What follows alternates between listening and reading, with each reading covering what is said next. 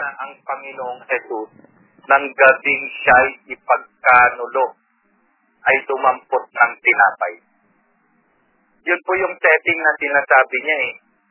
No, kasunod po nung talata, at dito po mismo sa talata, uh, nung, nung pinabanggit mo na sapagkat tinanggap ko sa Panginoon, yung kanya naman, ang, ang ibigay ko naman sa inyo. Ano yun? Na ang Panginoong Jesus ng gabing kay ipagkanulo ay tumampot ng tinapay. So niliwanag niya dito mismo sa 11.20 yung setting kung ano yung natanggap niya. Tinanggap niya ika noong gabing siya ipinagkanulo at tumampot ng tinapay. So, paano niyo po ako ngayon dadalhin na yung binabanggit niya rito na sapagkat tinanggap ko, ay noon lamang po na-convert siya. Now, paano po yung ano eh, samantalang mismo dito sa loob ng talata, kung itutuloy mo lang yung pagbasa, sinasabi niya na setting, yung setting na kung saan ipinagkanulo at na uh, tumampot ng tinapay ang Panginoon. Ito uh, okay, uh, si, pa- si Pablo hindi pa yan naakay sa panahon ni Kristo. Okay? Kahit may mga disipulo, hindi pa yan naintindihan eh. Lilipas pa yan ng, ng ilang dekada, ilang taon, hindi pala, ilang taon, sabihin natin ilang taon, bago uh, maintindihan na disipulo at bago makarating kay Pablo. Ang tinanggap niya, yung, yung yung kwento ng mga Kristiyano tungkol kay Kristo na nagturo sa banal na hapunan. Nagganapin niyo sa alaala ko. Ibig sabihin, nalaman niya, natanggap niya. Mali ang interpretasyon na natanggap ko sa harapan ni Kristo ganun. O, kung kunwari, spiritualize mo, doon natanggap na ni Pablo. At ibig sabihin, parang meron siyang kaluluwang dating nakatanggap o doon sa panukala ng Diyos. Mali yun. Nakuha mo? Kung sa panukala ng Diyos, wala tayong tutol dyan. Pero, hindi yan ang ibig sabihin ng talata. Na tumanggap ako sa Panginoon nung gabing yun.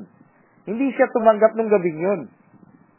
Ang tinanggap niya sa Panginoon, yun, yung, yung, yung, yung nangyari nung gabing yun. Yung, yung kwento dun sa gabing yun. Nung yung Panginoon ay tinaas yung saro, tapos pinutol yung tinapay. Ang tinanggap niya, yung pahayag na yun. Hindi yung tinanggap niya nung gabing yun. Mali ang interpretasyon na yung oras na yun, doon siya tumanggap kahit wala siya doon. So, symbolical yan, spiritual yan. Nagkakaideya na ako sa unawa ninyo na eh doon siya tumanggap. No? Nag, pero gusto ko lang sabihin, hindi siya doon sa oras na yan tumanggap. No? Tumanggap siya kung kailan siya naakay. Kahit nga sa gabing yun, hindi pa nga naintindihan ng mga disipulo yung yung tinutukoy ni Kristo eh. Hindi ka nila matanggap na mapapatay sa Kristo. Ah, ganito ka magtanong. Sige, ka muna ba dito? Bro Corbin, Bro Corbin, pwede magtanong. Ah, sige po. Yung bang hapunan, doon ba nangyari yung paghuhugas ng ni Kristo sa mga paa ng apostol? Oo, oo, oo. Doon sa araw na yan. So, hinugasan niya yung mga paa ng mga apostol, tama? Oo, bago sila naghapunan. Katapos? Oo. So sa inyo, nugasan niyo rin ba paan ng mga nila, naghapunan?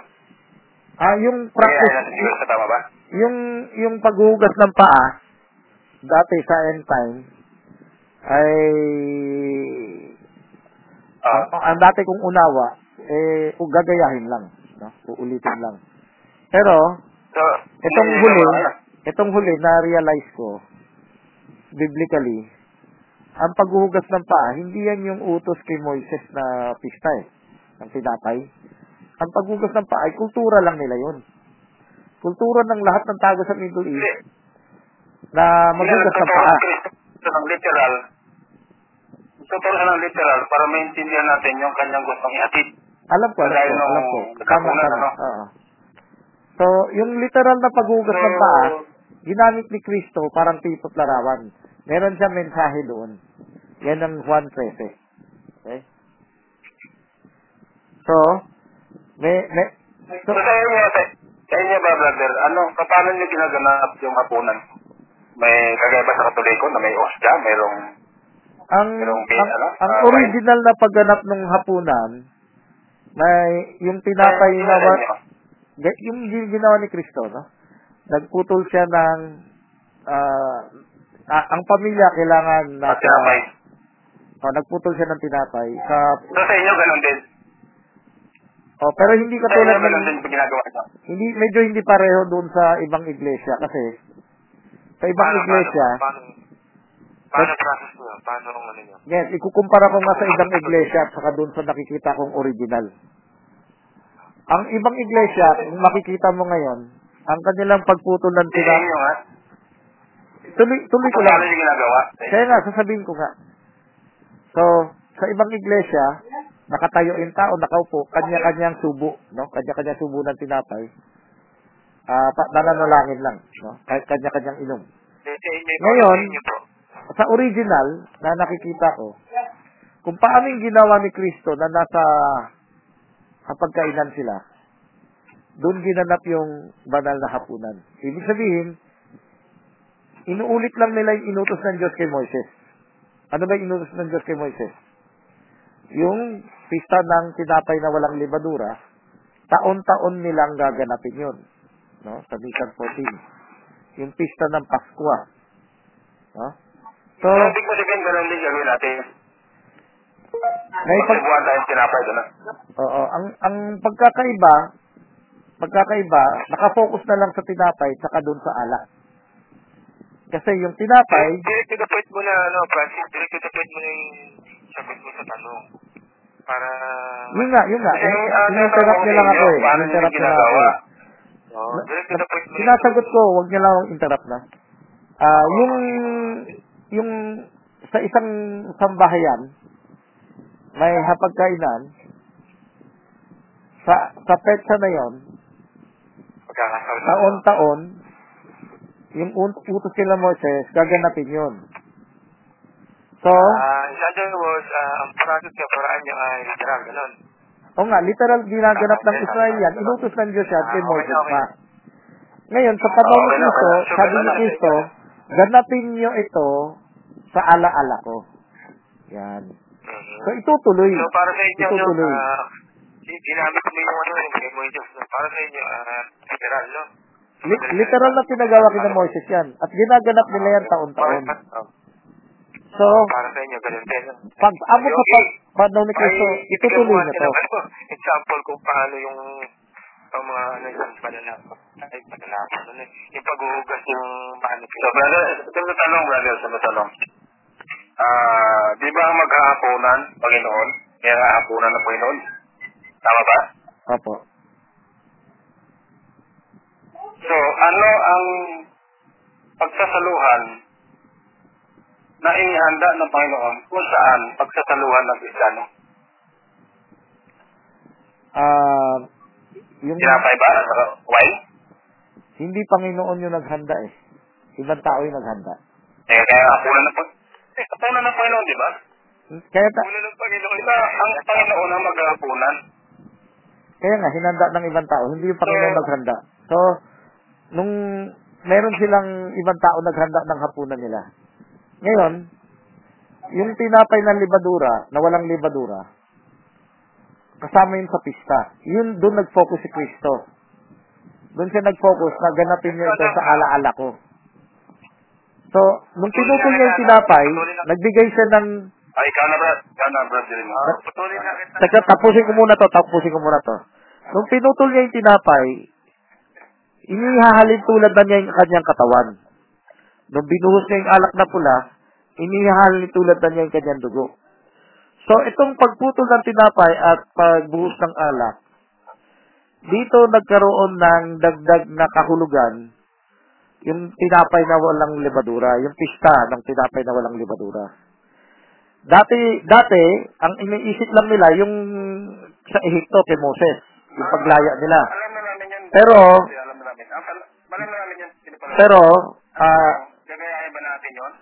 hindi, sabi nga ni Kristo, ganapin nyo ito sa alaala ko. Ibig sabihin, tuloy nyo to. Di ba? Ganapin nyo to sa alaala ko.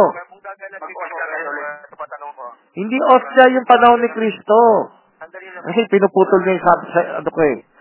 Yung, yung original na tinapay, ano yan? Ayaw mo ba ako magsalita? In-interrupt niyo ako eh. Magkaunawaan na tayo. Oo. Hindi, hindi ko po tayo ni-interrupt. Pinagbigyan ka ano, makikinig niya ako. eh. So, para huwag na tayo masyado umaba, no? Ito, no, no. Ah, patay naman sa pinaliwanag yun, no? Ah, lumalabas sa inyo, no? Ah, yung banal na punan at saka yung paghuhugas ng paa ay gagayahin. So, lumalabas sa paliwanag mo, sa explanation mo, ah, yung literal yun na hugasan ng paa. Kung paano si Kristo nagalimbawa ng simboliko ng paghuhugas ng paa, eh tinatanong kanya paano. Sabi ni Pajogi paano. Sabi mo, Si- Sinutol nga yung paliwanag ko. Hindi ko pa napaliwanag yung hugas pa eh. Kaya isinama mo dun sa literal na gagayahin. Sa akin hindi. Bibigay ko na siya yung sikreto. Sandali ka pa. Bibigay ko na siya yung sikreto. Tapos pag inalapan mo kami talata, awa tulong ng Diyos, magatagang ka namin. Ngayon po ang sikreto niya. Ah, sikreto niya, ano, ah, Francis. Yan po, hindi po yan literal na na kasal-sal na pagkain kagaya ng ginawa ng mga apostol, saka ni Kristo. Yung ginawa nila literal na pagkakain ng tinapay, literal bread yun. Pero ang ibig sabihin, ang ibig sabihin ni Kristo doon ay meron yun spiritual meaning o spiritual significant. Yun ang, yun ang point ni Kristo doon. Yun ang hindi mo alam. Ngayon, ganun Alam ko na yun eh. pagbubukas ng paa. Kaso hindi na ako makakarating. Paano- Sandali lang kapatid ko. Ano si Kristo na nagpakita na ng paghuhugas ng paa ay, di ba, hinugasan niya yung paa niya, no, no, ni Pedro ba o ni Juan? Eh, parang natin ka no. Pinakita niya halimbawa yun. Ngayon, ah, ang punto ko lang sa'yo, hindi yung literal na kung paano, di ba, di ba tinatanong ka niya, no, no, ni, ni Padyonggi na paano yung paghuhugas ng paa na Na-interrupt na ako halimbawa eh. Pinutol ako dyan eh. So, Eh, So, shortcutin ko na lang. Total, hindi ako makasalita. Spiritual yan. Ah, tatapatin lang kita, hindi mo alam yan. Ah, spiritual yan yung kahulugan. Alam ko naman yun. Tanong mo sa amin kung ano. Ngayon, kung anong spiritual yan, eh, tanongin mo sa amin. Ah, sige, kayo mo lang. dati ko nang alam yung spiritual. Kaso, hindi nyo, syempre, hindi nyo alam sa akin dahil hindi nyo mapapakinggan yung audio video ko. So, yung spiritual, hindi mo yan ng paksa. Ang tanong, ang usapan ay literal. No? Yung spiritual, tanggap ko na yan. Dati ko nang alam yan. Hindi ko pa kayo kilala. ah. Alam ko na yan. Ngayon, ganito. Dito tayo sa literal.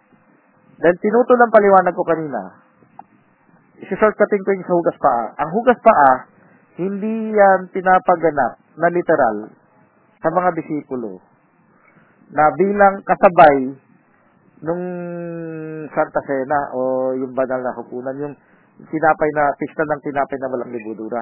Walang kinalaman yung hugas paa doon sa pista ng tinapay na walang libadura.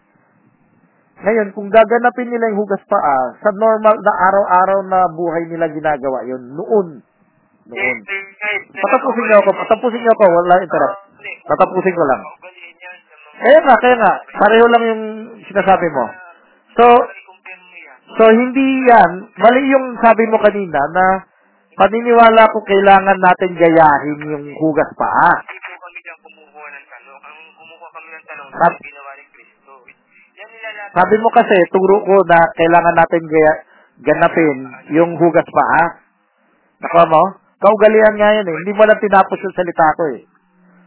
So, hindi yan kasabay nung tinapay na walang libadura. Ah, hindi, nga, hindi yan ang center ng usapan sa tanong. Ang center ng tanong, talinuan mo lang ha, talinuan mo lang ha. Talinuan mo lang. Ang center ng tanong, doon sa binigyan ng example ni Kristo. O, ito ang tanong, yun ba, literal o spiritual? Sabi mo, literal.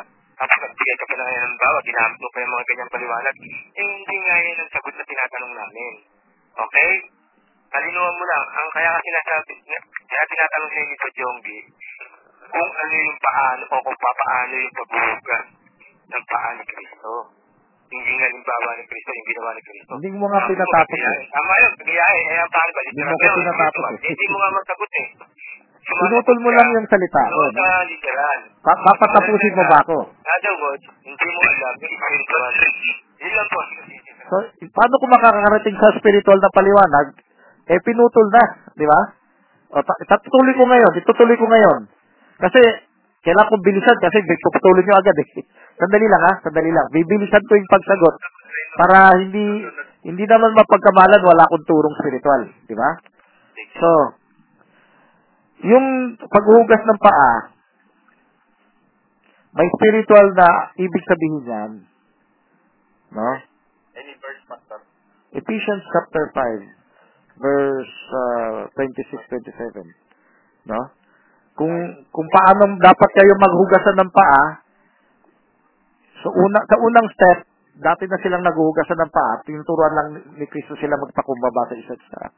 Isa't isa kaysa mag pagalingan. Pero yung malalim na kahulugan yan, hindi na yung hugas paa. Ang malalim na kahulugan is mga aralan sa isa't isa, yung salita na babanggitin nila sa isa't isa, nakakahugas yan sa dumi ng pang-araw-araw. Sabi ni Kristo, hindi mo na kailangan maligo kung ah, kung naligo ka na. Kung mali, ano, ang kailangan na lang yung sa paa. Ibig sabihin, sabi kasi ni Pedro, "Ah, eh, wag lang pa ako, bu- pati ulo ko, katawan ko. Kasi pag hindi ko to ginawa sa'yo, wala kang bahagi sa akin. So, akala ni Pedro, ay, hindi lang paa, buong katawan ko. Sabi ni Kristo, kung malinis ka na, yung katawan mo, yung paa na lang ang kailangan. So, ito yung comparison, yung paligo at yung paa. Yung paligo, yan yung pagtanggap. No? Naging bereyan ka. Yung naging mana- mananampalataya ka, na tunay. Yung paa naman, yan yung araw-araw sa ating buhay na paglakad natin na nadudumihan tayo sa labas. Kailangan natin salita ng Diyos araw-araw.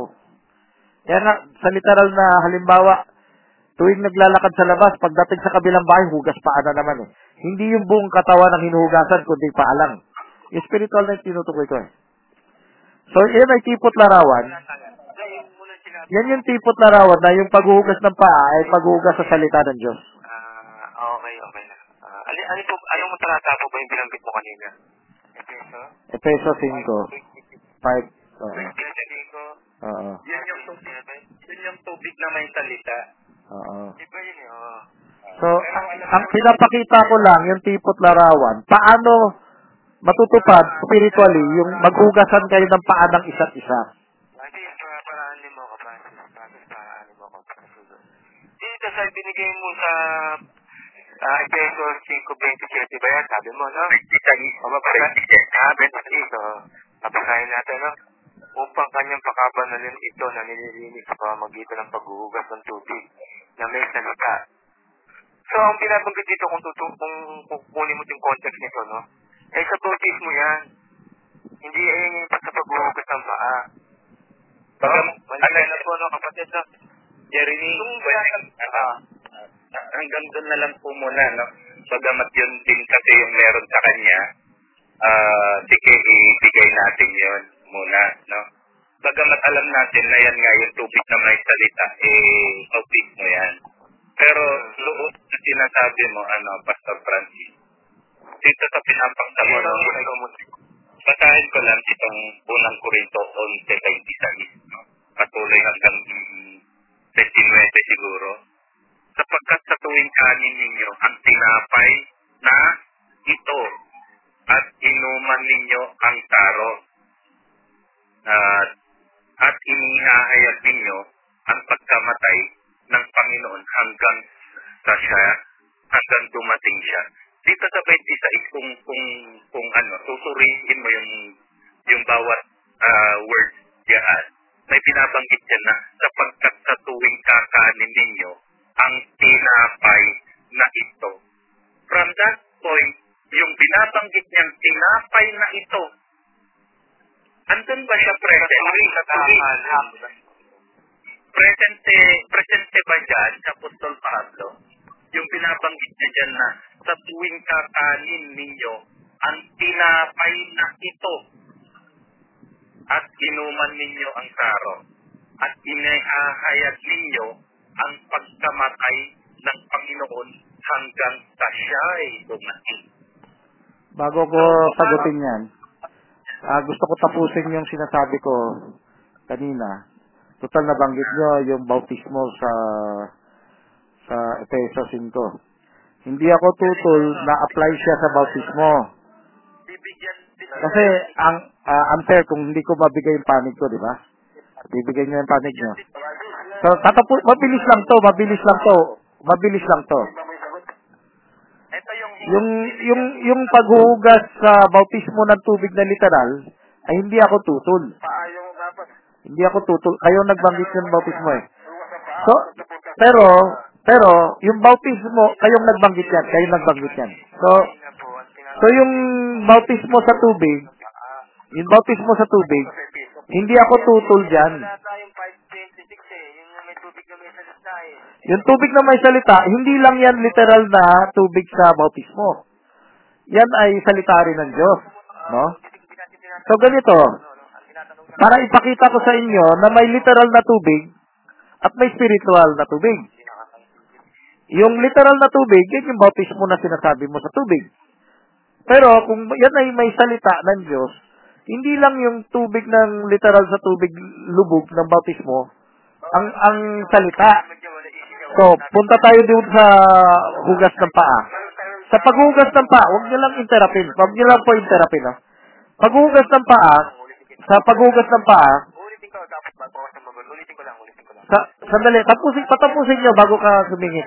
Kanina pa ako nagpapa-interrupt eh. Kanina pa ako nagpapa-interrupt. Ang problema, malalayo na, lalayo, no? Patapusin niyo lang, then, kay, pwede na kayo mag, ano, magsalita. So, yung, yung, yung paghugas ng paa, may binanggit si Kristo na yung paligo. Ulitin ko yung talong mo, yung 526 ng Efeso. Ang ulitin ko yung talong, ano? Eh. Ang kahulugan ng pag-uugas ng paa? Eh, tungkol iyon sa bautismo. Eh, mali ka. Pag ina-ibinigay mo sa amin, kaya na tinututunan ko sa'yo. Hindi mo kasi pinakinggan eh. Pwede pa, Jonggi, paano yung paghuhugas sa paa? Kaya babasahin ko, Brad Francis, okay lang? Tungkol sa bautismo eh. Sana patapusin niyo muna ako bago kayo, ano, sumingit. Ito rin yung tanong ko, Brad Francis. Eh, So, eh. Hindi pa ako tapos eh. Hindi pa ako tapos. Okay? Sana patapusin niyo ako. Kaya, eh, dito na tatapos. Patapusin niyo lang ako. Kahit bibilisan ko. Sa shortcutin ko. Ngayon, kung hindi niyo tinitake note, hindi bale. Okay? Re-record ko lang yung paliwanag ko. So, yung yung patunay sa Epeso na hindi lang yan literal na tubig, yan ay salita ng Diyos. Ibig sabihin, kasama dyan yung pakikinig na salita ng Diyos, pamamahagi ng salita ng Diyos. Yung bautismo na lubog, yan yung tipo nung sinabi ni Kristo, malinis ka na, hindi ka na kailangan hugasan ng buong katawan mo. Yan yung tipo nun. Ngayon, yung tipo naman nung salita ng Diyos na kailangan natin araw-araw, yun naman yung tipo nung hugas sa paalang. Hindi na kailangan ng buong katawan, sabi ni Kristo, yung paalang. So yung paa, tipo yan sa araw-araw na lakad. No? Na narurumihan, kailangan hugasan na salita ng Diyos. Kailangan tayo maghugasan ng paa ng isa't isa. Ibig sabihin, kailangan tayo magbahagi na ng salita ng Diyos ng isa't isa para malinis ang ating ano. So, may literal, yung sabi mo, tubig na lubog, may spiritual, yung salita ng Diyos na narinig kaya at kaya nanampalataya siya. Ganon din yung hugas ng paa, literal na tubig yan, pero hindi yan pinapagawa sa oras ng, sa, doon sa pista ng tinapay. Y- yan yung dati na nilang ginagawa yan. Ngayon, kaya maghugasan kayo ng paa ng isa't isa, bukod sa magpakumbaba yung mga disipulo sa isa't isa, eh, yung malalim na kahulugan yan, yung pamamahagi nila sa salta, paalala nila sa, sa isa't isa, sa salita ng Diyos. Nalipat ko yung sinabi mo. Okay na, okay na. Sige, sige. Pwede bang, ano, ah, ilalapag ko yung tanong ko? Sige, sige. Nagatagan kita. Yung tanong ko kasi, ang hinahanap kong sagot, kung ano ang kahulugan nung paghuhugas ng paa ng Panginoon nung araw na yon. Masagot mo, napunta sa Episo, baptismo, etc. So ito, ano, babasahin ko, ano, sa mga Juan 13, 14, sabi ng Panginoon, kung ako nga, na Panginoon at Guro, ay naghugas ng inyong mga paa, kayo naman ay marapat ding manghugasan ng isa't isa. O, tuloy natin. Sapagkat kayo binigyan ko ng halimbawa upang gawin naman ninyo ayon sa ginawa ko sa inyo. So, ang tinagot mo, yung paghugas ng paa, pinapahulugan mo na pagbahagi ng salita ng Diyos sa bautismo. So, kontra ng sinabi ni Jesus, kasi patuloy mo nagbasa sa 34, sabi ni Panginoon Jesus, isang bagong utos ang sa inyo ibibigay ko, na kung kayo mga kaibigan sa isa't isa, na kung paano inibig ko kayo ay mga ibigan naman kayo sa isa't isa. Pag-ibig pala yan yung tinutukoy ng Panginoon Diyos na kung siya'y Panginoon, hinugasan na niya yung paa ng mga apostol. Dapat kayo naman ay maghugasan ng paa. Anong kahulugan nun? Yun ay pag-ibig ng Panginoon. Kung ako, Panginoon, iniibig ko kayo eh. Kayo naman mag-ibigan. Walang kinalaman doon yung binabanggit mo na bautismo at magbahagi sa salita ng Diyos. Dito tayo sa tanong, huwag tayong pupunta doon sa bautismo. So mali ang pagkahulugan mo na napunta ka sa Epeso, ang tanong lang, ano ang ibig sabihin?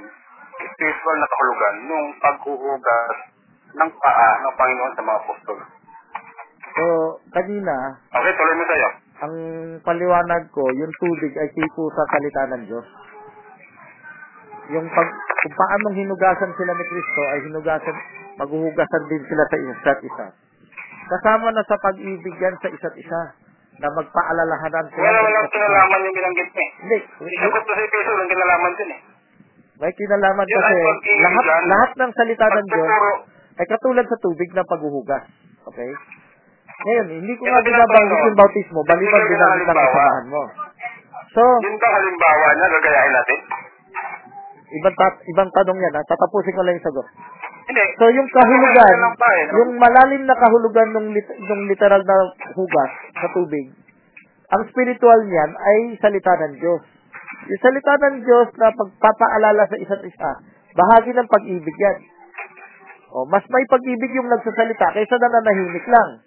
Mahal kita, pero hindi ko sasabihin. bakit na So, ang bahagi sa pag-ibig ng Diyos, Ano, pag-ibig babae. Kristo, pag-ibig sa isa't isa, na magmahalan kayo sa isa't isa, magpaalalahanan kayo sa isa't isa, sa isa't isa. Mga aralan kayo sa isa't isa. O, yan ang ma- kumpletong sipot larawan yan. Okay? Hindi lang yung mag- mag-ibig, umibig, pero tahimik lang. Di ba? May kasama yung salita ng Diyos yan sa pag-ibig. Sabi nga ni Kristo, kayo'y malinis na sa salitang sinabi ko sa inyo. Nakakalinis ang salita ng Diyos. Malinis na pala eh. Malinis na pala, bakit nalinisit ko? Palinisin ko. Dalawang klaseng linis. Sabi ni Kristo sa Juan 13, hindi na kailangan hugasan ng ulo, ah, katawan, kung ikaw na, ay malinis ka. Pero paan na lang. Ibig sabihin, yung malinis ka, yung ba- buong kaligtasan. Pero, yung paa, yan yung pang-araw-araw yan. Yung maliliit na bagay yan. Yan ang di nyo abot. No? Yung, yung paa, kumpara sa buong katawan, ano yung pagkakaiba? Yung paa, yan yung araw-araw nilalakad mo. Yung buong katawan, pag naligo ka na, hindi mo na kailangan ulitin yung paligo mo paglipat mo ng bahay-bahay. O, yan yung, di- y- yung pinaliwanag ni Kristo kay Pedro, hindi nyo na paliwanag yan. Okay? Sa tanong ko, sa tanong. Sa tanong, balik tayo ha. Basahin ko nito ha. Kung ako nga na Panginoon, na guro, ay naghugas na inyong mga paa, kayo naman ay marapating maghugasan ng mga paa sa isa't isa. Anong sagot mo doon? Kung paano si Kristo, sabi mo kanina, umibig. Ang sabi ko naman, nagbahagi ng salita ng Diyos ng kaligtasan sa kanila. Ganon din sila dapat mag mag-ibigan sa isa't isa at magbahagi ng salita ng Diyos sa isa't isa. Dapat sila magpaalalahanan sa isa't isa. Okay? Mag-alalayan sa isa't isa. Magpakumbaba sa isa't isa. Kasi, ah, ganito. Yan yung mga kaganapan yan. Na nagkaroon na siya ng idea sa akin nung nagsalita ako sa kanya ng spiritual. Kasi kanina, wala siya sinasabi spiritual. So, sa mga paliwanag niya, may punto siya. Oo, may punto siya, tama ka. Matagal ko nang natutunan to. Wala ka kaninang idea na sa spiritual yan. Siguro mga more than 20 years ago ko natutunan Kaya to. ngayon, nagkaroon ka ng idea. So, sa ibang paliwanag mo, may punto ka. Kung gusto mo malaman kanino ko narinig yan, Sa spiritual, kaya sandali ako muna. Oo. Yung paghuhugas sa paa, ang kahulugan niya yung araw-araw na paglakad mo, na pagsunod mo sa Diyos. Tama yun, may punto ka doon. Yun yung aral, yung kay John MacArthur ko narinig yan, hindi sa inyo. Iyo, eh, magaling ka muna. Kanina, pinagbibigyan na kasi. Ako naman. Okay? Tama ka dyan sa punto na yan. Meron kang point. Kasi alam mo, pag tama ka, hindi ko talaga tututulan yun eh. Pero kanina, kaya ka, kaya ka lang nagkaroon ng idea dyan, nagbanggit ako sa iyo ng spiritual. Pero kanina, tinatanong ka ni Brad Jonggi, wala kang masasabi ng spiritual. Puro ka literal. Gumamit ka pa sa tanong ni Moises, kaugalian yun eh. Hindi sa paghuhugas ng paa eh. Tapos eh, ako ka nakausap mo kanina eh. Yan ang sinisingit mo sa akin. Kanina kasi pinuputol niyo ako eh. Sandali, mamaya ka na. Ganito, ano? At, at least maramdaman mo yung ginagawa niyo sa akin kaya sabi mo hindi ko napaliwanag. Pinuputol mo kasi ako kanina katulad ano, naman. yung kung paano ka lalakad sa katuwiran sa salita ng Diyos. Eh, alin yun? Tanong ko sa'yo. Ayan. Panibago, follow-up question. So, Sabi mo, tanggap, tanggap mo na. Sandali, makinig ka muna. hindi ko narinig na, sa'yo yan. Narinig ko na yan dati sa iba. Sandali, makinig ka muna. Oo. Nagtatanong ako eh.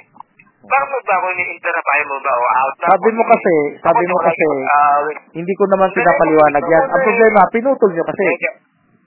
Hindi, wala kang... Pinutol niyo. Nakarecord ito. Pinutol niyo yung salita ko. Pinutol niyo yung salita ko. Nakakailan minuto ka na, kaya ako nga pinuputol, wala akong makita sa espiritu. Hindi, pinutol niyo kanina eh. Nagkaroon ka ng idea. Hindi, hindi sa'yo galing ang idea na yan. Nagkaroon ka na ng idea. Hindi sa'yo galing ang idea na yan. Hindi sa'yo galing ang Okay na, idea na Okay, yan. ah, okay na. Ayoko na umiyak. ah, Babay na. Ayoko nung ganyan. Ay, pag-away, gusto ko, ah, usapan lang. Eh. Maganda, usapan. Ano tayo, huwag tayo magiging tanap. Paano tayo magkakasundo niya? Meron naman ka tayo ni-interrupt, ha? Na-interrupt mo nga niya nga ako kanina. Pinapakita ko naman. yung pag-interrupt ninyo. Kaya huwag mo sabihin, hindi ko pinapaliwanag yan dahil lang in-interrupt ninyo. Mali yun. Mali yung sabihin. Oy, hindi, mo naman sinabi yan eh. Eh, pinutol nyo kasi, kaya hindi ko masabi. Di ba? Para maintindihan mo yung tama. Sige, ganito. Umalis na siya. Abro, uh, Pastor Corte, Corte, kinig ako? Ah, po, po. Kinig ako. Ah. ang siste kasi nawala ako sa truck, ano, bagamat sinasabi ko kanina, hayaan lang, hayaan. Sinabihan ko naman siya kanina din, pabayaan. Eh, hanggang sa dumating nga sa punto na ganyan, which is uh, hindi rin maganda. Although, kalayaan niya naman yan, no? hindi naman kawalan sa atin. At- Tuloy tayo sa Pero, paksa. me- pero bago tayo ka pumunta sa paksa, gusto ko lang at least maintindihan mo ako para hindi, ma, maipaliwanag mo, no? Pag pinutol mo yung tao eh, sa sinasabi niya, wag mo sabihin, ah, hindi niya sasabihin yan. Dahil nat natutunan sa kanya. Mali yun. Mali yung ganyan. Pinutol mo na nga yung tao, tapos sasabihin mo, hindi niya masabi yan. Eh, pinutol mo yung tao, talagang hindi niya masabi yan, di ba? So, ta- dapat merong ano, may, meron tamang ano, delikadesa. No? Sige. ang sabi ko sa'yo, no, mag-chat down ako, pakikinggan kita. Oo. Bawat talata ka ako sa'yo, nabibitawan mo, susulat ko. Oo. So, mula kanina, ang nakuha ko lang na talata talaga sa'yo, eh, itong Ephesians 26-27, Oo. no? Yung tubig na may salita.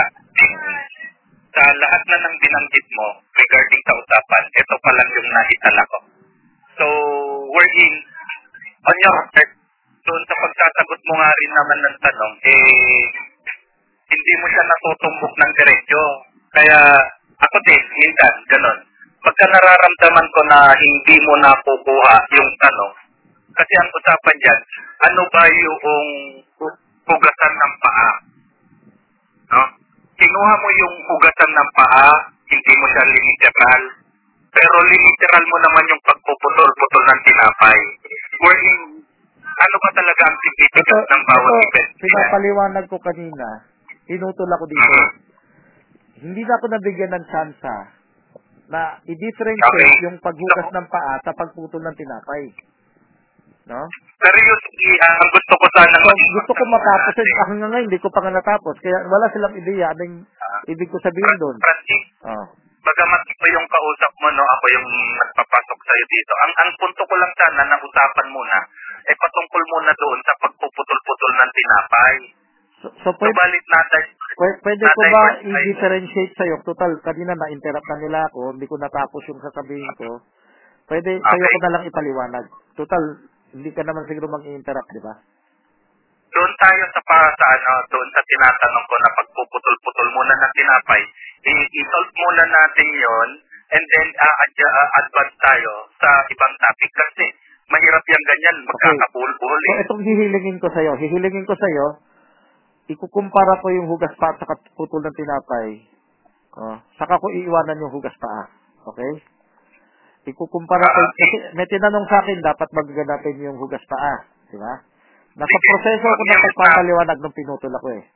So, pipilitin kong maikli lang yung pagkukumpara ko sa dalawa, didiretso na ako sa pagputol ng tinapay. Okay? So, kasi hindi hindi ko natapos. Wala pa yata isang minuto nun eh. So, Go. Okay. Go, go.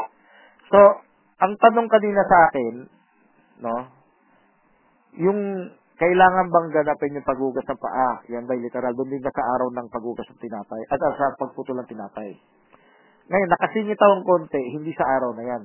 Iba yung hugas ng paa, iba yung pagpuputol ng tinapay. Yung pagpuputol ng tinapay, inutos ng Diyos yan kay Moses.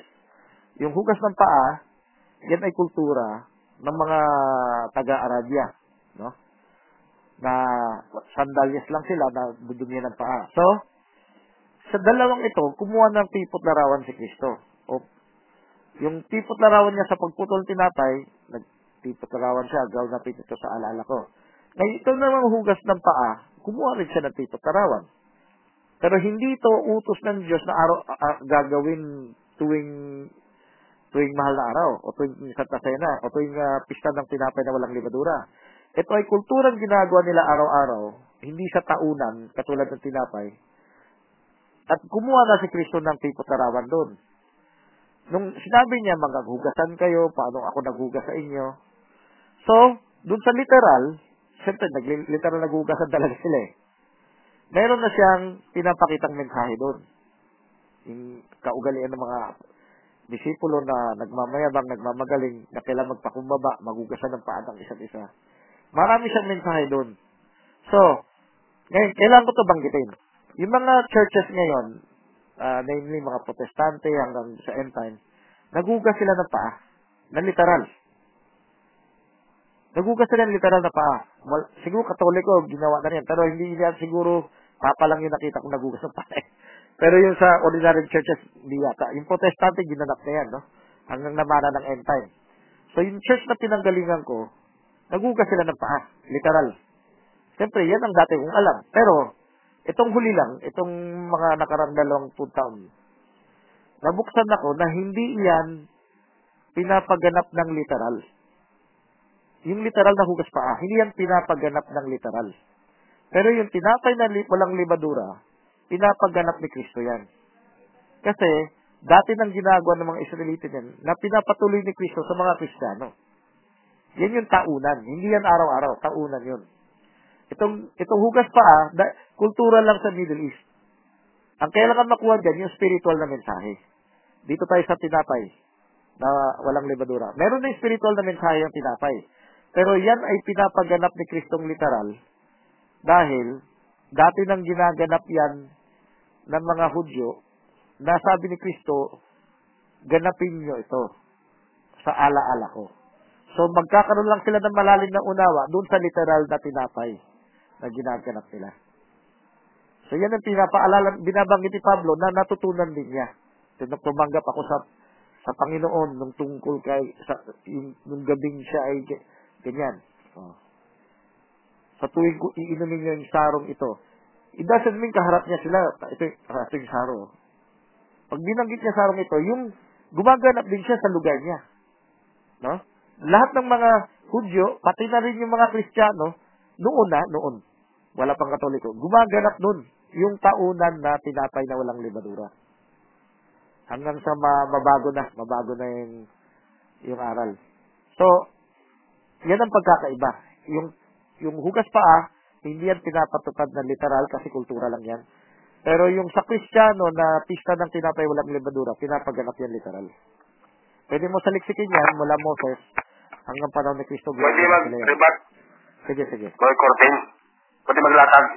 Oh, sige. Dito tayo sa ano, Oo. sa unang Korinto 11.20. Oo, Ano? oo. Ang sabi ni Pablo, kung kayo nga ay nagkakatipon, ay hindi kayo maaaring magsikain ng hapunan ng Panginoon. Oo. Sapagkat sa inyong pagkain, ang bawat isa ay kumukuha ng kanya-kanyang sariling hapunan Oo. na nagpapauna sa iba.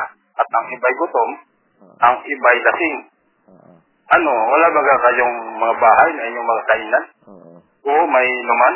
O winawalang halaga ninyo ang iglesia ng Diyos? At inihiya ninyo ang mga walang anuman? Ano ang aking sabihin sa inyo? Kayo bagay aking pupurihin sa bagay nito? Hindi kayo pinupuri. Sapagkat tinanggap ko sa Panginoon ang ibinigay ko naman sa inyo. na ang Panginoon Isus ng gabing siya'y pagkanulo ay dumampot ng tinapay. At nang siya'y makapagpasalamat ay kanyang pinuputol-putol at sinabi, ito'y aking katawan na pinagputol-putol dahil sa inyo. Gawin ninyo ito sa pag-alaala sa akin. Sabi natin. At gayon din naman, hinawakan niya ang saro pagkatapos na makahapon at sinabi, ang sarong ito, ito'y siyang bagong tipan sa inyong dugo. Gawin niyo ito sa tuwing kayo'y magsinom sa pagpapaalaala sa akin. Sapagkat sa tuwing kanin ninyo ang tinapay na ito, ito ha, inumin ninyo ang sa- at inuman ninyo ang saro ay inihahayag ninyo ang pagkamatay ng Panginoon hanggang sa dumating siya. Tanong, ano ang tinutukoy ni Pablo na ang tinapay na ito at ang sarong ito? Literal ba o spiritual? Ako. Yung tinapay, yan yung tinapay na gaganapin taon-taon na tinapay na walang libadura. Sa pista ng tinapay na walang libadura. At yung saro, yung ginanap nga ni Kristo sa taon-taon na yan, eh, nagsimula yan sa mga Kristiyano, taon-taon, kinikilala nila yung saro, yan na yung dugo ni Kristo. O yung tipot larawan nun. So, sa Korinto 15, Eh, tanong literal ba? Literal ba natin gagayahin? Pero dyan saro. ang Oo, sabi, nung sinabi ni Kristo, ganapin niya to sa alala ko, literal yun. Kasi literal na lang ginanap eh. Okay, okay. Okay, saan na bro, bro? At property ganito, no? Punta tayo doon sa, ano, sa scenario. I-ano mo lang yung, ano, ah, ano lang natin. Kumbaga, uh, i-picturize mo lang yung scenario dyan sa 11, 27 ng 1 Corinthians. Wherein yan eh sulat. No? Binabasa lang ng mga taga-Korinto. Ah, basahin ko bro. Hindi, sandali lang bro. Ah, Ah, Martin, nakukuha mo ba yung punto ko? Ah, sabi mo, susundan ko lang yung o, 11.27. Okay. I- ilagay natin sa senaryo, no? Yang binabasa yan, tulad yan ni Apostol Pablo, no? Pero ganito yung pag yung sinasabi niya. Kaya ang sino mang kumain ng tinapay na ito, may hawak ba siyang tinapay? Si Pablo, meron din siyang pagganap doon sa lugar niya. Hindi, tinatanong kita, hindi yun dun sa pagganap sa Meron lugar nga, niya. meron din siyang Sa- tinapay. Si Pablo, Kausap, kausap niya mismo ngayon dyan, yung mga naghahapunan. Tama? hindi siya nandun sa Korinto. Si Eh, Pablo, ang- nasa ang- ibang ang lugar nagsulat. Nasa ang- ibang lugar ang si tanong, Pablo. ang, ang, ang tanong ko, Martin, doon sa setting dyan, sa setup niya dyan, sa senaryo na yan, ang kausap niya, mga naghahapunan, o ang pinagsasabihan, mga gumaganap ng hapunan. Tama ba? Pero wala si Pablo dyan. Yeah, wala. Yun nga yung dito. Pero, yung sabi niya, ito, ito na, no? Ah, Yung, yung itong tinapay at itong saro, doon sa lugar ni Pablo, Sandali. ginanap niya. Sandali, sandali, sandali. Ito yung, ito yung punto ko, no? Wala dito si Apostol Pablo, pero, no? Ang sabi niya doon sa sinulatan niya, ganito yung sabi, eh, nakataga. Sapagkat, sa tuwing kakanin ninyo, ang tinapay na ito, ito, ano yung ito? Ano yung tinapay na ito? Yung tinapay na Eh wala yan, siya, eh, eh wala Yung dyan si tinap- Apostol Pablo. si Pablo, kahit wala sa Korinto, siya rin ay may tinutupad din niya yan. Tinutupad din ni Pablo literal, yung literal tinapay ba yan? na walang libadura. walang- Meron din si Pablo sariling hawak yan. Habang si Pablo, nung sa araw ng pista na yon, doon siya gumawa ng sulat. No?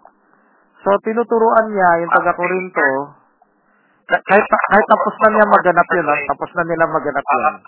Ano yung kahulugan your- To support your claim na sabi mo, gumaganap si si Pablo doon sa lugar kung nasaan siya.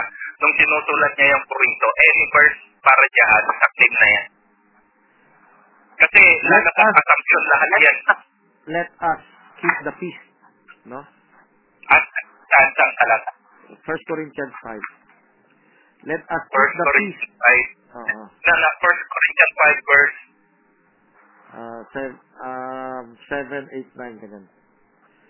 Let 7, 8, 9. us keep... Papasahin ka. Uh, Alitin ninyo ang lumang lebadura upang kayo'y maging bagong limpak na tulad na kayo'y walang lebadura. Sapagkat ang kordero ng ating Paskwa ay naihain na sa makatuwid bagay si Kristo. Kaya nga ipangilin natin ang pista hindi sa lumang lebadura, ay sa lebadura man ng masasamang akala at kasamaan, kundi sa tinapay na walang lebadura sa pagtatapat ng katotohanan. Isinusulat ko sa inyo ang aking sulat na huwag kayong makisama sa mga kapatid. Wala naman yun. Pinabanggit so, mo. ipangilin natin. So, hindi yan imaginary, no? Yung ipangilin natin, yan na rin yung sabi ni Kristo na ganapin nyo ito sa alaala ko. Kapareho lang yan, yung ipangilin natin. So, binigyan niya ng malalim na kahulugan. Ito ay katapatan, hindi karumihan, ganyan.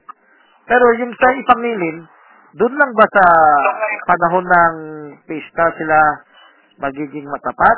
Yung spiritual, buong taon yan. Pero, yung, yung panahon na yan, yan yung panahon ng pista ng tinapay na walang libadura. So, kailan bumalik ka doon sa ano ba yung pista na pinapagawa ng Diyos? Birthday na layo naman eh. Sabi ko sa'yo, yes, Pablo tayo, Pablo. yung ba yung sagot mo na noong sinasabi ni Pablo, yung tinapay na ito. Eh, Corinthians din yung binasa mo eh. Tama, si Pablo ay gumaganap din. Sa, di ba, let us keep the peace. Sabi yung anong talata? Yung as, kasama si Pablo dyan. Kahit wala siya sa Korinto, no? Doon sa kanyang lugar, ginanap niya yan. So, kahit tapos na yun maganap, Ding, balikan mo yung ginawa ng Korinto. so, Yung ginawa ng Korinto, wala si Pablo doon, di ba? oo nga, ang gusto ko sabihin, nagbibigay ng pal- sulat si Pablo ng paliwanag doon sa ginagawa nila. Ginagawa ng taga-Korinto, ginagawa ni Pablo, kahit ibang-ibang dakong lugar na may Hudyo, na Kristiyano, ginaganap nila. Ilang saro ang tinutukoy ni Pablo na ito? Isa, marami o ilan? Yung saro sa isang sambahayan. Sabi niya, sarong ito. Bawat nung, Kung yung saro, saro, yan, na- makakain ng bahay na sa kabilang panig. Oh, yung, ilang yung saro saro, yung saro na, Ilang saro? yung saro na tinutupad yung literal, ay katulad yung saro na Ilan? inangat ni Kristo. So, ilang taro ngayon? Ilang ilan yung saro? Isang saro, isang saro? isang saro bawat sambahayan. Ha? Eh, paano yun? Kung paano? Isang taro na yung ginamit ni Kristo. Doon sa isang sambahayan. Hindi naman lahat ng tao isang saro eh. Hindi naman buong Israel isang saro. Ang ang pwede. kanya-kanyang saro bawat sambahayan. Bawat sambahayan, uminom din sila. Bawat sambahayan, meron din silang tinapay na walang libadura. So, yan ang ano. Kaya tinutukoy ni Pablo, ito eh. Ito. Kaya nga, yung saro na aalalahanin nila tuwing binubuhos nila yung alak na pula, aalalahanin nila yung dugo ni Kristo. So, tuwing iniinom ninyo ang sarong ito, may kasama yun Oh, sa pagtupad. Kasama yun sa sa ano, sa Yung, pista. yung saro, ako ni Pablo, yung saro. Oo. Sabi mo, marami saro. Hindi mo nakuha. Si Pablo, sa kanyang lugar, meron din siyang pagtupad. Kaya meron din siyang saro. Kapag pastor ang kausap natin, bawal na bawal sa atin, ibibigay yung ano, yung mga raga, alinaga. Nag-ingat lang tayo para hindi tayo, oh, para hindi tayo Hindi nga makuha niyan eh. Apo, ngayon, ganito na pastor pala yan, ano? Oo, tapos sa SPG, pastor ba yun? Eh, bili ni Bot, apo, bili ni Bot Eric sa akin, ah, paalala lang, ah. Ah, mga basic lang, huwag nating bibigay yung ano, yung... Alam namin yan, Jerry. Malalalo. Apo, okay, paalala lang po. Oo. Oo, paalala lang, baka mamaya So- tayo sa ano, So, huwag nyo na problemahin yan. Kasi, maraming malalalim na kahulugan yan. Ang problema, syempre, hindi nyo mapag-aralan. Dahil- yan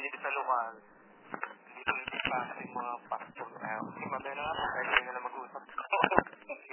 So, Huwag ibibigay yung perla sa mga baboy. Kasi baboy yung hindi sa kasaman. So, dito, so, so ito dito tayo sa ebidensya. Nung sinabi ni Kristo, ganapin niya ito sa alaala ko, tinupad nila, ginanap nila. Eh, balik rin natin. Balik rin natin. Kung sa turo ninyo, walang literal, paano nila alalahanin? Hindi parang nag-aral lang sila ng salita ng Diyos. Nagkwentuhan lang sila tungkol kay Kristo. Yan yung alaala ninyo. Yung alaala doon sa Bible, yung talagang literal na tinapay, nagputol si Kristo. O, ganapin ninyo ito sa alaala ko. Diba? Ngayon, kung tinupad ni, ni Pablo yan, kung tinupad ni Pablo, meron din siya literal tinapay sa kasaro. Dito. Halimbawa, ginaya niya. So, Ano lang ako, uh, makisuyo. Ah, Fra- Francis, ano, ah, siguro mahaba na yung pag-uusap natin. Ah, dinalan muna tayo sa mga basic. Yung example, ano, yung bang ginanap na, ano, ng, pang, yung hapunan ng Panginoon, ah, anong, ano yung ginagamit yung kalendaryo? At paano yung ito, um, matutupad. Ngayon, pangalawang tanong, ah, may katoliko rito kasi ang pagkaalam nila. Tatanong ko lang sa inyo, si Pedro ba nakarating sa Roma? um, yung petsa, minsan 14, 15, no? Saka 7 days unleavened bread. Yung si Pedro nakarating sa Roma, ah, hindi ko pa masigurado yan. Kasi may balita ako na hindi raw nakarating. Kasi hindi sinulatin ni Pablo. So, hang muna ako sa parteng yan, ako'y ma- makikinig lang kung nakarating. Pero kung may magbabahagi, papatayin ko na yung record sa hapunan. Kasi 50 minutes na eh. Ah, okay, yung ginaganap ninyong ah, hapunan ng Panginoon, ah, anong, anong kalendaryo yung ginagamit ninyo? Um, ah, kung, kung, siyempre, meron sinusunod yung, alam mo, taon-taon sinusunod nila yung buwan, di ba? So, yung pagsunod nila sa buwan, nasa kalendaryo na, na ngayon na ito yung Holy Week. Ganyan. So, yung linggo na yan, so by estimate, ah, doon namin ginaganap yung tinapay na walang libadura sa isang linggo na yan. Ah, Teka, ah, kayo ba may ginagamit sa kalen- kalendaryo? Bumibilang ba kayo? O baka naman nakikisabay lang din kayo sa katoliko? nakikisabay lang kami sa kung sa ano yung petsa nung nung ano nung ah ng new moon na yan. Yung siyempre iba na yung nag-compute. Hindi kami gumawa ng sariling kalendaryo para i-compute o para kaming Hudyo na binibilang ng buwan. Okay? Anong anong kalendaryo ang ginagamit niya sa pagsunod? Sa- sabi nga niya, nakikisabay. So nakikisabay na lang doon sa pag sinabi ng kalen- kalendaryo na ito na yung ano, ito na yung yung petsa ng Oo, Roman calendar. Ah, salamat Francis sa sagot na. Sige po. Okay, baka yung ibang gusto magtanong. Or although si Francis, alam naman natin. Pastor nga siya. Si Titi, hindi, pa, hindi ka pastor.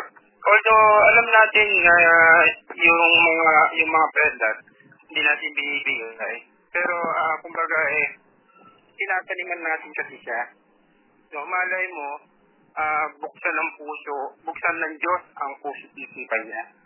Ah, tayo tagapaghatid lang. Pero siyempre, dun sa maabot niya. Ngayon, ah, Francis, ah, meron kang mga aral na, no? Na sa tingin mo, eh malalim.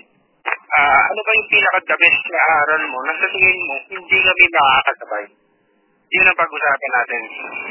Ah, ito, nak- total, ang paksa ng recording ko ay hapunan, banal na hapunan.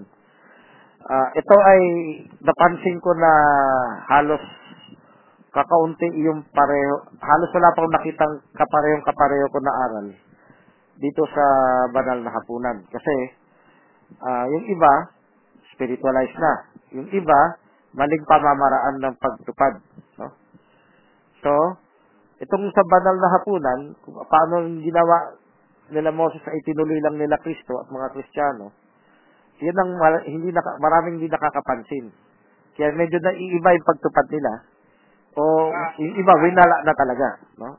Ginawang spiritual na lang. Ah, ah, tayo ko sa'yo, magtanong ka doon sa iba't ibang klase kung paano nila ginaganap yung banal na hapunan o yung hapunan ng Panginoon. Ito ba ay spiritual? Ito ba ay literal? So kung yung mapapansin, yung iba, yung, yung kasama mo nga si Valer, eh, ah, literal na ginaganap nila yung hugasan ng paa. Pero doon sa ano, eh, literal na. At yung iba naman, sa katoliko, eh, literal mismo. Kaya lang ang tanong kasi, di ba, iinom kayo sa isang taro. Although nandinig ko na yung paliwanag mo dyan eh. Ah, kaya lang, ang pinakatanong, paano nga makakainom yung lahat ng miyembro?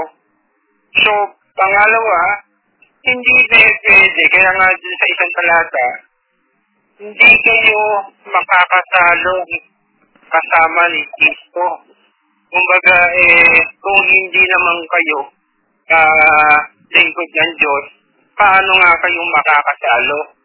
Ngayon, kasi nga, napansin ko, nag-iimbita ka, no? Ng uh, Holy Communion. Kaya sabi, isang talata, sabi sa talata, huwag kang makikamatok sa di mo kabilan. Ano ang ibig sabihin yun? Kung ang, ang kasama mo, eh, hindi nga sumasampalataya, tapos nakikibagay ka pa doon, lalabas, eh naniniwala ka rin doon sa maling paniniwala niya. So, ngayon, yung uh, tungkol yan sa hapunan ng Panginoon, kaya nga kita tinanong, paano mo ba ginaganap? So, ang pagganap kasi niyan, may bilang yan. Anong kalendaryo yung gagamitin? Yung kalendaryo yung ginamit ng Panginoong Kristo. Yung kalendaryo Hebreo. Kaya nga kung yung mapapansin sa mga post namin, Nissan 5872 ata, correct if I'm wrong, ah, parating may Nissan, Oo. tapos may bilang. So, isipin mo, bakit mayroon ganun sila? Bakit kami wala? Tama ba yung bilang ng katoliko? Tama ba yung ginaganap ng katoliko? Hindi kaya. Teka, ano Yung Nissan 14 yan. So, yung mahal na araw, yan Nissan 14. Ngayon, ah so sinagot ko na yung kalendaryo, no? Siyempre, Nissan 14 yun yung kalendaryo ng Hudyo na spiritual, na, na religious, pero tumatama yan sa mahal na araw. Okay. Pangalawa, ah bakit ko pinap iniimbita yung mga di man naman yung ibang tao? Hindi naman ka panampalataya. Yan. Sagot. Yan yung kaibahan ng aral ko sa ibang iglesia. Sa ibang iglesia, bawal na bawal ang hindi nila ang iba nilang kaisa. Yung 1128, kung pwede ba mag-imbita? Yung 1128 ng Korinto. Dahil mo kung pwede ba mag-imbita? So, ang meron akong audio diyan eh. Ah, pu- pwede ba ah mag-communion yung hindi bautismado? Ang turo ng karamihan ng iglesia, hindi. Ngayon, bakit sa akin pwede? Diba? Meron akong audio dyan, mahaba, pero shortcutting ko lang dito. Ang batayan ng pag-take ng communion ay kung hindi, kung ang puso niya ay tama. Ibig sabihin, gusto niya makilala ang Panginoon, gusto niya ah gusto niya ah, matuto, no? So, una, yan yung bisita. Pa- pero paano naman yung iba na, bukod sa bisita, yung anak kasi binabawal din dati na yung anak ay mag-communion dahil hindi pa naman bautismado ang anak. Yung anak sa panahon ni Moses, obligado diyan. Hindi dahil bautismado siya kundi o naniniwala siya sa Diyos, kundi kailangan utos ng magulang sundin niya. Ibig sabihin yan ay tungkol sa pamilya. Kung, kung sa pilitan ni Moses, panahon nila Moses, ipapa, papasunurin ng anak kasi mamamatay ang anak pag di sumunod eh. May inutosan Diyos, pag di niya sinunod, papatayin yung panganay nila. O, mara, may, ma, ma- maraming salot dad, dadalhin doon sa pamilya pag hindi sumunod. So, yung tumanggap ng salot, yung Ehipto, mga, Ehip- mga Ehipsyo. Ngayon, dito tayo sa panahon natin. Yung pamilya na susunod dito, yung anak, kahit hindi pa nakakaintindi ang anak, kailangan lang niya matutunan na ang gawaing pampamilya, susunod siya. susunod siya. Hanggang lumaki siya, matutunan na lang niya. Pero habang di pa niya naintindihan, kailangan lang niya sumunod yung anak. Yan yung mensahe dito na bakit mo papa ipapa communion yung anak eh hindi pa bautismado. Kasi tinanong na rin ako niya nung sinisimulan ko to. Tapos ga- ganun na rin yung bisita. Eh hindi ibang hindi naman yan kapanampalataya. Bakit bakit pwede siya gumanap? Kasi kung ang puso niya tama, yan ang sabi ni Pablo, kung puso niya tama, pwede siya gumanap. Mali yan sa Biblia. Mali po yan sa Biblia. Mali po yan. Wa- hindi nakasulat sa Biblia kung Bakit di, po? di ka panampalataya. Bakit po Eh. sinabi? Okay, nabasahin mo yung sinasabi ni Batyonggi sa unang Korinto 11.28. Dire-diretso mo, makukuha mo diwa. Ewan ko na kung makukuha mo. Mali po yung sinasabi mo, Frankie. Yung yung yung, yung nagko-communion ng hindi tama ang puso, Ilan ba? yung hindi tama Ilan ba puso. ang saro ng Panginoon? Francis, ilan ba? Ibang topic yan, sandali, sandali. Tinutok ni Pablo na Patapusin ko lang yung sarong ito. Pag, sagutin ko muna yung saro ha. Total, singit na yan eh. Ah, yung saro, bawat sambahayan, isa. Tulad ni Kristo, yung sa, si- siya kasama yung dose. Ginamit niya yung isang saro para itipo doon sa sa, gagawin nila. Pero it doesn't mean Isa sila. that originally originally originally originally may kanya-kanyang saro yung mga tao. Sandali, bago mo ituloy yung ano mo, yung paliwanag mo, no? Ah, doon muna tayo sa basic, no, sa unang ano. Ano ba yung kahulugan ng saro? Para ay ma- Baso, baso. Baso yan, baso. So, Oh, baso. So, yung- Ano sabi ni Cristo sa saro? Sa sarong aking iinuman, ah, ano sabi? Diretso mo, sige. um, papaliwanag ko muna yung tanong ha. Kasi, sasagutin ko muna yung tanong ha. Kasi yung tanong, ilan ba yung saro? Sagutin ko muna yan. Bawat tao, Tinatanong ko ilan yung saro eh. hindi, may nagtanong ng ganyan sa akin kanina eh. Yan ang tanong kanina Wala, eh. wala po. Ang tanong, ano yung kahulugan ng saro? Ah, ito spiritual na yung Baso. tinatanong mo.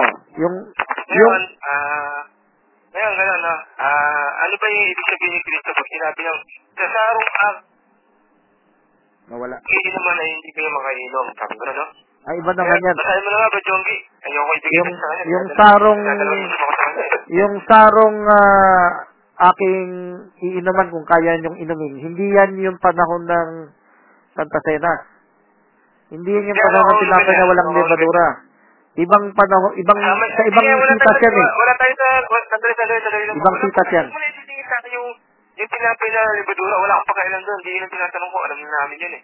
Wala din na issue, no? Ah, ang, Yung, ang yung tinatanong mong talata, hindi ko memoryado lang, no? Eh, kaya ba nilang uminom sa sarong aking iinumin? Yan ang tinatanong mo, di ba? Kaya ba nilang inumin ang sarong aking iinumin? Ay, ibig sabihin yan. Yan yung magiging karanasan ni Kristo. So, yung da- pagdadaanan niyang hirap, pagdadaanan niyang pagsubok. So, yung time na yan, ibang talata yan, ang meron kasing gustong sumama sa kanya, gustong umupo sa kaliwat kanan niya. Pwede ba pag umupo kasi yung kaharian sa yung anak mo sa kaliwat kanan mo? Di wala alagay, ang alagay ng kausap niya eh. Tama, tama. yung singit mo eh.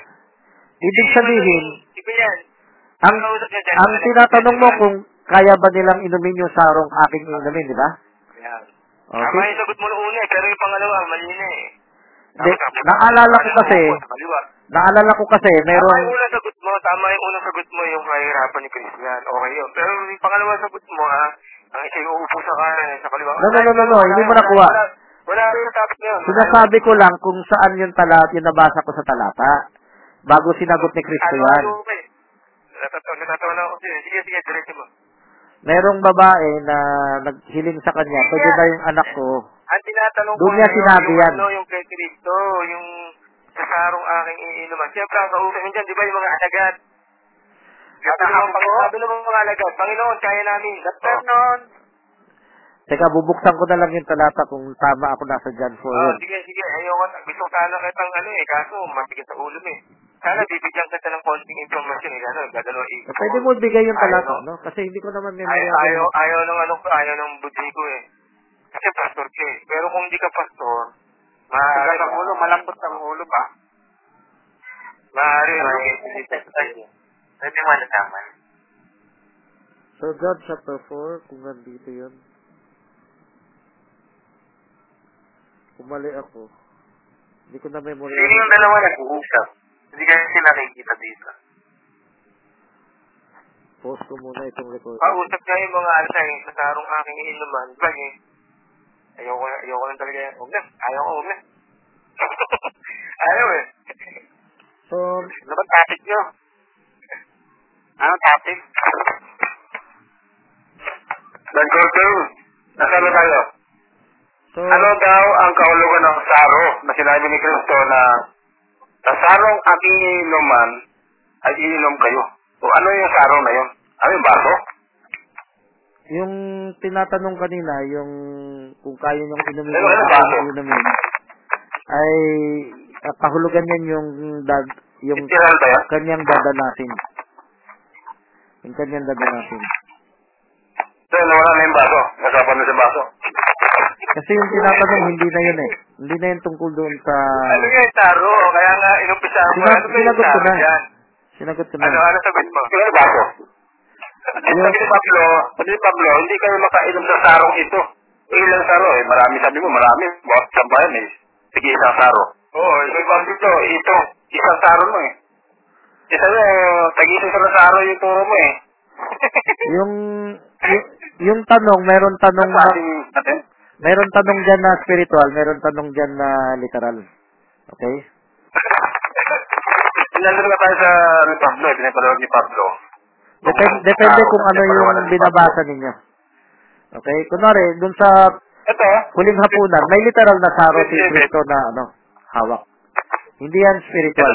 sa unang Korinto 11, 11.27 nga, brother, pinag-usapin kanina pa. Ah, Kaya't ang sino mang kumain ng tinapay at uminom sa saro ah, ng Panginoon ay di marapat ay mga ka, mga kakasala ah, sa katawan at sa dugo ng Panginoon. ah, So, ang tanong, ilan ba yung saro?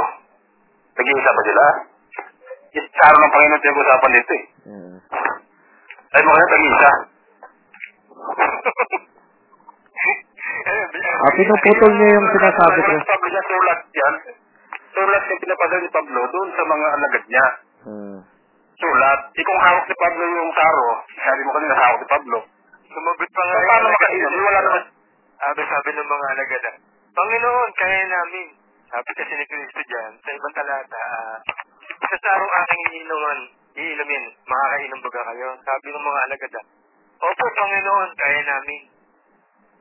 Sabi niya, eh, hindi naiintindihan yung alagad din, ah, pero dito, pagdating dito, pinaliwanag ni, ano, ng Panginoon sa Kristo. Yun nga, yung sari-saring, ano, mahirap. Eh, ayoko ito ibigay kay, ano, kay pastor, eh, pastor to, eh. So, Sabi niya sa Mateo, City Day, huwag niyang ibigay ang anumang banal sa aso. Sabi sa, ano, ano bang aso? Isaiah 56.11, ang mga aso ay natatakaw. Sila kailanman ay walang kabusugan at ang mga ito ay mga pastor na walang unawa. Oo. Sabi ng Biblia. Kaya kami, hindi na binibigay yung unawa, alam na niya. Pero yung mga basic na sinasabi niya, oh, gamit ang gamit nun sa lumang lebaduran, tinapay. Pero, literal yung, alam mo namin yun, eh, walang problema din eh. Ito, pinag-uusapan, spiritual to eh. Eh, hindi niya naiintindihan. Paliwanag siya ng paliwanag, puro literal. Tapos, mali pa yung literal niya.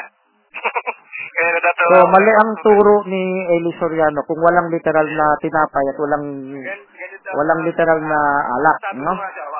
Kung walang literal, spiritual yan, ay maling aral yan. Basic. Ka, bibigyan ka ng basic ha. Ito, hindi mo marinig sa iba to eh. Ganito, ang ine-emphasize ni Cristo dyan, ganit spiritual yan. O dugo namin yung sa literal. Habang sa last supper yan eh. Kumakain sila eh. Ng tinapay. Sabi ni Cristo, sabi ni Cristo, ganito. Inumin ninyo ang aking dugo. O, diba? Uputulin ko na, hindi ko nahahabangan ha. Tapos, kainin ninyo itong tinapay ito. Ito, ang simbolo ko nun, ah, ayaw talaga ibigay eh. Huwag na, huwag na, ayaw eh. o, sige, sige, kayo na lang eh. So naituro ko na yung dugo, naituro ko na yung pagkain ng laman. Halimbawa na literal, ang ang ihahatid nun, yung spiritual essence. Hindi, hindi yung gagayahin mo, pati, pati literal gagayahin mo. Okay, pa, okay, okay, pakinggan nyo para mabalanse nyo, ha? Halimbawa, Para mabalanse. spiritual, hindi hindi dapat eh, literal na ginagawa. So, ito, ito, ito. Nung binanggit ni Kristo, kakainin ng kanyang laman, iinumin ng kanyang dugo. Hindi yan pinapagawa na literal. Hindi yan pinapagawa literal. Ganyan nga yung katoliko, di ba? Pero, nung siya ay nagbanal na hapunan, nung siya ay nagbanal na hapunan, meron siyang literal na tinapay. Meron siyang literal na alak. So- spiritual na Kaya, kaya ila- alam, alam ko spiritual. Alam ko spiritual. May spiritual na mengkahin. Pero, dali ang ibig sabihin sa'yo, huwag mo nang gayahin yung literal na o papaliwanag mo sa tao. Naghalimbawa lang yun. Ganito nga, ang, Kristo. abo, Ganito makinig ka. Ayaw mo makinig. Ba't ka makinig ka? Eh, eh, kami pakinggan mo. Tingnan mo. ah, Makakaunawa ka sa amin kung bubuksan mo lang ang isip mo. Hindi kami makikinig sa'yo. Pakinggan lang namin yung side mo. Pero yung unawa, papakita namin sa'yo, ha? Eh, ini-interrupt mo kasi ako kaya ayoko ibigay sa'yo eh. Gulo-gulo mo kausap eh. Kung sabi mo kanina, ah, hindi ba na literal si Kristo, para pag i-flying mo sa amin, kailangan ng literal. Mali! Kaya ginawa ni Kristo yung pinakahalimbawa, gamitin niyo ito bilang alaala at pinakatanda sa akin. Gano'n, gano'n, et cetera, et cetera. Kaya yun, time na yun, ang ibig sabihin ni Kristo dyan, yung ano, yung spiritual meaning. Aral yun. Ano yun, sasabihin pag tinanong ka, ah, yun bang pag-inom ng, ng ni Kristo ay, ay ng, tinapay ay kailangan pa bang ga- gawin yun? Ah, nag- Brother me, Ah, brother me. Yung taga Corinto, ginawang literal, pinagalitan ni Pablo eh. Basahin mo dyan, nga. 11.20. Sinisa ni Pablo eh, ginawang literal yung habulan. oh, sige, babasahin ko ha. 11.20, basahin mo dyan. Francis, makinig ka sa kanila. Kasi kung hindi ka lang Nung Corinto, 11.20. dito ko sa'yo. Pinagalitan ni Pablo, nag-literal dyan. Ah, sabi ha, ito ha. Kaya lang kasi dyan eh. Kung kayo nga ay nakakatipon, ibig sabihin na nakakatipon dito, ay alam mo ba kung ano ibig sabihin, nung mamaya tayo pumunta dito sa kulugan na yun. Kung kayo ngayon ay nakakatipon, ay hindi kayo maaaring magkikain ng hapunan ng Panginoon. Sapagkat sa inyong pagkain, ang bawat isa ay kumukuha ng kanya-kanyang sariling hapunan na nagpapauna sa iba. At ang isa ay gutom at ang iba ay lasing. Ano, wala ba ka kayong mga bahay? Nagalit San Pablo eh. Ano, wala ba ka kayong mga bahay na inyong makakainan at maiinuman? Eh, niwawalang halaga ninyo ang iglesia ng Diyos. At hinihiya ninyo ang mga walang, mga wala ng anuman. Ano ang aking sasabihin sa inyo? Kayo bagay aking pupurihin sa bagay na ito at hindi ko kayo pinupuri. So, no, mapapansin mo, pinapagalitan sila, no? Ano, wala ba ka kayong mga bahay na inyong makakainan? Oh, sa iglesia to, eh, yun ba yung bahay? Dito, tandaan mo, ginaganap itong last supper to, itong pagkain na to, sa bahay. Ano yung bahay? Yung iglesia ng Diyos. Pinagagalitan ni San Pablo to. Ang sabi ni San Pablo, ano, wala ba ka kayong mga bahay na inyong makakainan at maiinom man? O niwawalang halaga ninyo ang iglesia ng Diyos? At hinihiya, at hinihiya, at hinihiya ninyo ang mga wala ng anuman? Ano ang aking sasabihin sa inyo? Kayo bagay aking pupurihin sa bagay na ito? Ay hindi kayo pinupuri? Sapagkat tinatanggap, sapagkat tinanggap ko sa Panginoon ang at ibinigay. Yes, may, may kumukurap sa akin talaga. Sapagkat tinanggap ko sa Panginoon ang ibinibigay ko naman sa inyo na ang Panginoon Jesus na gabing siya'y pinagkanulo ay dumapot ng tinapay. So, but Jongi, paliwanag mo sa kanya, eh, ayoko ibigay sa kanya, tapos may kumakontra pa sa akin. Ah, ikaw na, Brad Corti, ikaw na. Yung ano dyan, yung mga nag-literal sa Iglesia ng Diyos, pinagalitan ni Pablo eh. Di ba? Ngayon, gagayahin mo pa rin yan? Kasi, uh, Yung aral ni Yung aral ni Kristo na literal, ginawa, ginagawa niya literal para ma maipaunawa niya sa mga tao, yung spiritual essence. Hindi pag pag literal gagayahin mo rin, mag literal ka rin. Hindi. Nagtuturo si Kristo, naghahalimbawa siya ng ng, ng literal, ang gusto nilang ihatid yung ah spiritual. Okay, pwede na ako magsumagot. Pwede na ako magpaliwanag. Hello? Okay, so, nung pinagalitan ni Pablo sila, wala ba kayong bahay na dapat nakakain na kayo doon? Pinagalitan niya sila kasi parang ginamit nila yung iglesia na doon na sila nag yung yung mismong Santa Cena, doon na doon na yung ginamit nilang panghapunan. Okay, yung iba pa doon, nalasing, di ba? Nalasing pa raw. Ibig sabihin, may literal talaga silang Santa Cena. Pinang-substitute pa yung iba na imbis na ku- kumain sa bahay nila, doon pa sila kumain ng panghapunan nila. Iba yung Santa Cena kasi pagpapaalala, pag-aalala kay Kristo yun.